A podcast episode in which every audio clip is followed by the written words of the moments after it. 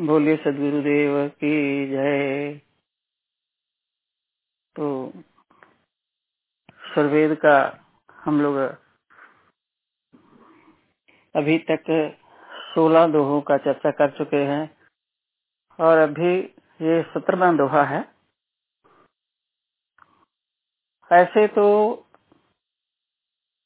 प्रथमाचार्य श्री ने बड़े ही अच्छे विस्तार से इसका भाष्य किया हुआ है।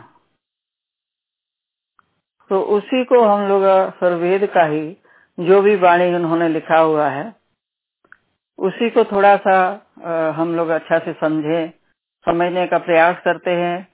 तो ऐसे तो जैसे जानते हैं हम लोग कि सदगुरु का वाणी है तो इसको जल्दी से पकड़ में आता नहीं है। पकड़ में आता नहीं है। हेलो? बीच में आवाज़ आने लगता है।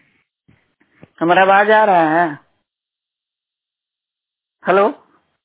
आंटी जी जी आंटी जी आपकी आवाज़ सही अच्छे आ रही है। जी जी। बीच में हमारा ही आवाज़ आ गया। जय सदगुरुदेव।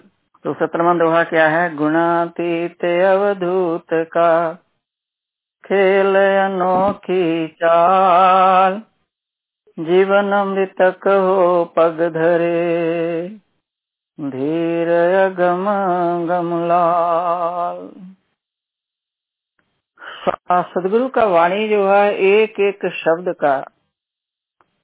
जैसे कहते हैं कि गागर में सागर भरा रहता है संतों की सदगुरु की वाणी में तो हम लोग तो पहले एक एक शब्द को ही नहीं समझ सकते हैं कि क्या क्या शब्द सदगुरुदेव ने लिखे हैं। इसीलिए बार बार इसका स्वाध्याय करना चाहिए। और जो भी हम लोगों का आचार्य श्री ने भाष्य किया हुआ है, भाष्य के साथ इसको पढ़ें। और एकदम आराम से। ऐसा नहीं है कि हम लोग को एक पन्ना, दो पन्ना पढ़ना है। तो एक ही दोहा पढ़े तो उसको एकदम ध्यान से पढ़े कि क्या लिखे हैं सदगुरुदेव। गुणातीत अवधूत का खेल अनोखी चाल। जीवन मृतक हो पग धरे धीर अगम गम लाल। इसमें, इस भंगम योग का ज्ञान का पूरा ही सारे संजय इसमें रखा हुआ है, एक ही दोहे में। तो गुणातीत पहले समझते हैं हम लोग क्या है। गुणातीत किसको कहते हैं? जो प्रकृति के त्रिगुणों से रहित हो जाता है, उसे गुणातीत कहा गया है। तो अवधूत कौन है? ज्ञान योगी को कहा है।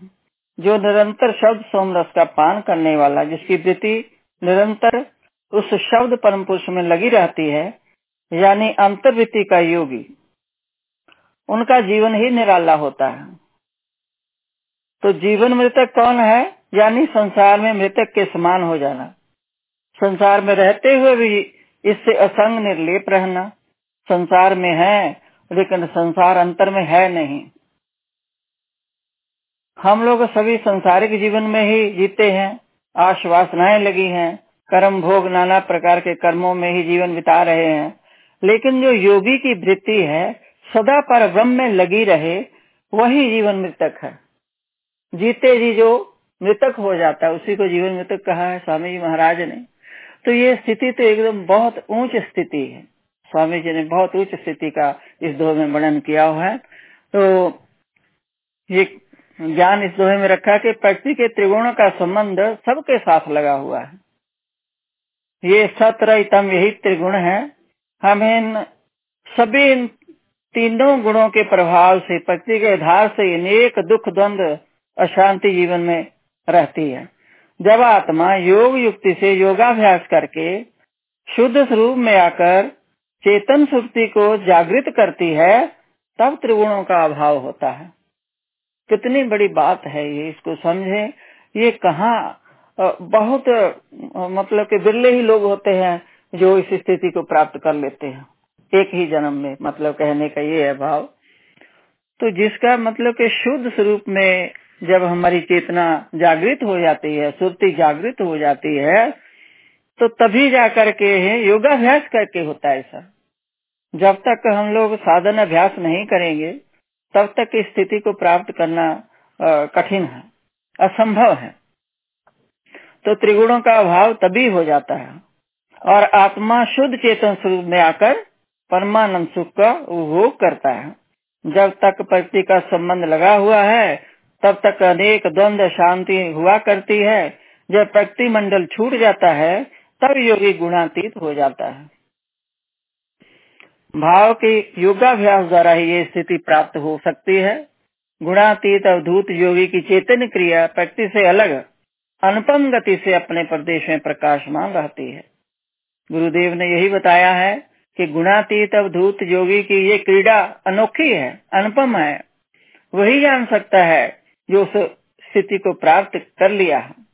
जब आत्मा की चेतना शुद्ध स्वरूप में हो जाती है, तब योगी संसार में मृतक के समान हो जाता है। योगाभ्यास द्वारा यह स्थिति होती है, जब आत्मा को देहाध्यास या संसार का भान नहीं रहता है। जीवन मृतक, यही अर्थ है, देह संघात, मन, बुद्धि, इंद्रियादिकों के साथ रहते हुए इससे अलग है। यह अवस्था विहंगम योगी की होती है, वो प्रकृति धार छोड़कर परमानंद महान सुख को प्राप्त करता है। ये विहंगम मार्ग में विहंगम योगी, यह पूर्ण ज्ञान की प्राप्ति कर लेता है, तब वो जीवन मृतक की संज्ञा को प्राप्त करता है। तो जो परम धीर और सदगुरु की अनंत शरण सेवी है, उस अगम पर ब्रह्म का गम अर्थात प्रत्यक्ष अनुभव प्राप्त करता है। बिना संसार की आश्वासना का त्याग किए इंद्रिय जगत से उपरम हुए अनुभव गम परवरम की प्राप्ति नहीं होती है। तो इसका मतलब क्या है? हम लोग को इसका भाव समझना चाहिए। कि सदगुरु देव ने एक ही दोहे में पूर्ण इस ब्रह्म ज्ञान का जो बात है उसको रख दिया है। हमें क्या करना है कि योगाभ्यास करे, हम लोग को जो मार्ग मिला हुआ है। जब तक हमारा प्रकृति का ये तीनों गुण हमसे छूटते नहीं हैं, तब तक उस परब्रह्म की प्राप्ति नहीं होगी। आत्मा का शुद्ध स्वरूप प्राप्त नहीं होगा। शुद्ध स्वरूप प्राप्त होगा, तभी वो ईश्वर की प्राप्ति कर सकते हैं। कोई भी जीव है कोई भी आत्मा है, जीवात्मा जो है तो ये योगाभ्यास करके, योगाभ्यास का मतलब कि है साधन अभ्यास जो हम लोग को मिला हुआ है तो उसी को कर करके हम लोग उस स्थिति को प्राप्त कर सकते हैं।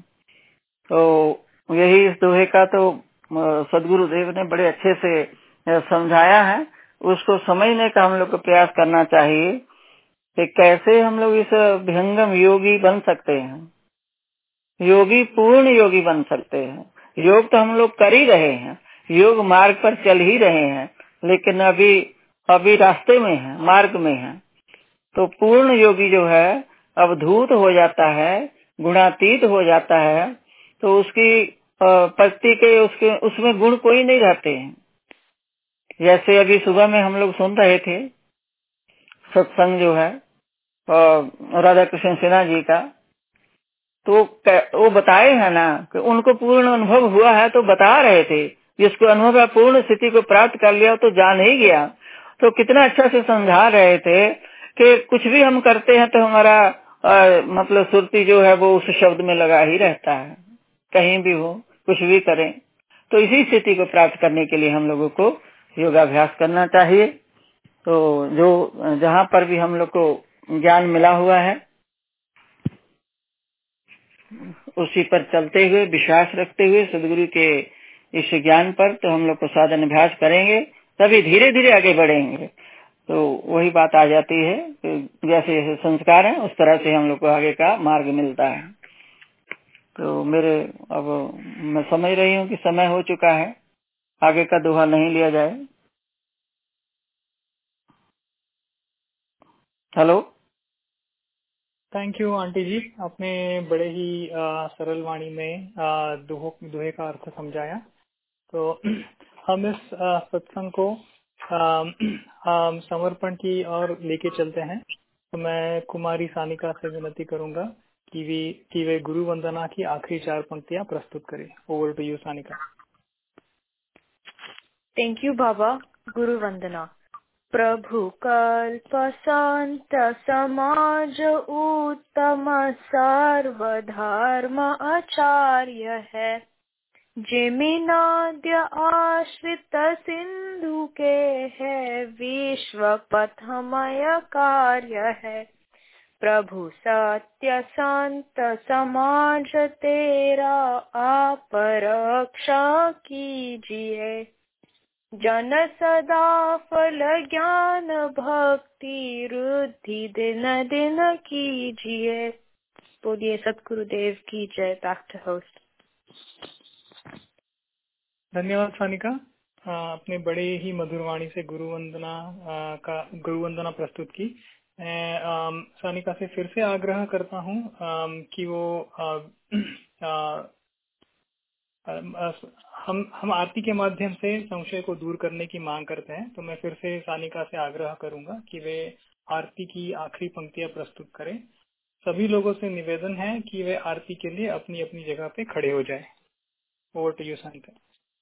Thank you बाबा आरती।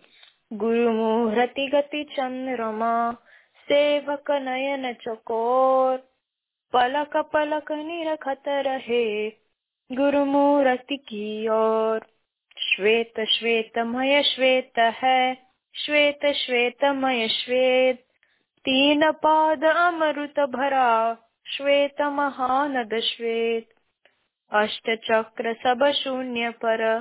धरा धरा के पार। तहा सदा फल घर किया। भूल पड़ा संसार। बोलिए सतगुरुदेव की जय। बैक टू होस्ट धन्यवाद सानिका आपने बड़ी मधुरवाणी से गुरु वंदना और आरती प्रस्तुत की। सभी लोग अपनी अपनी जगह पर पर बैठ जाएँ। इस सत्संग का समा, समापन हम शांति पाठ से करेंगे। मैं कुमारी ऐश्वर्या से विनती करूँगा कि वे विश्व की शांति के लिए शांति पाठ की आखिरी चार पंक्तियाँ गुरु सदगुरु के चरणों में अर्पण करें। Over to you Aishwarya.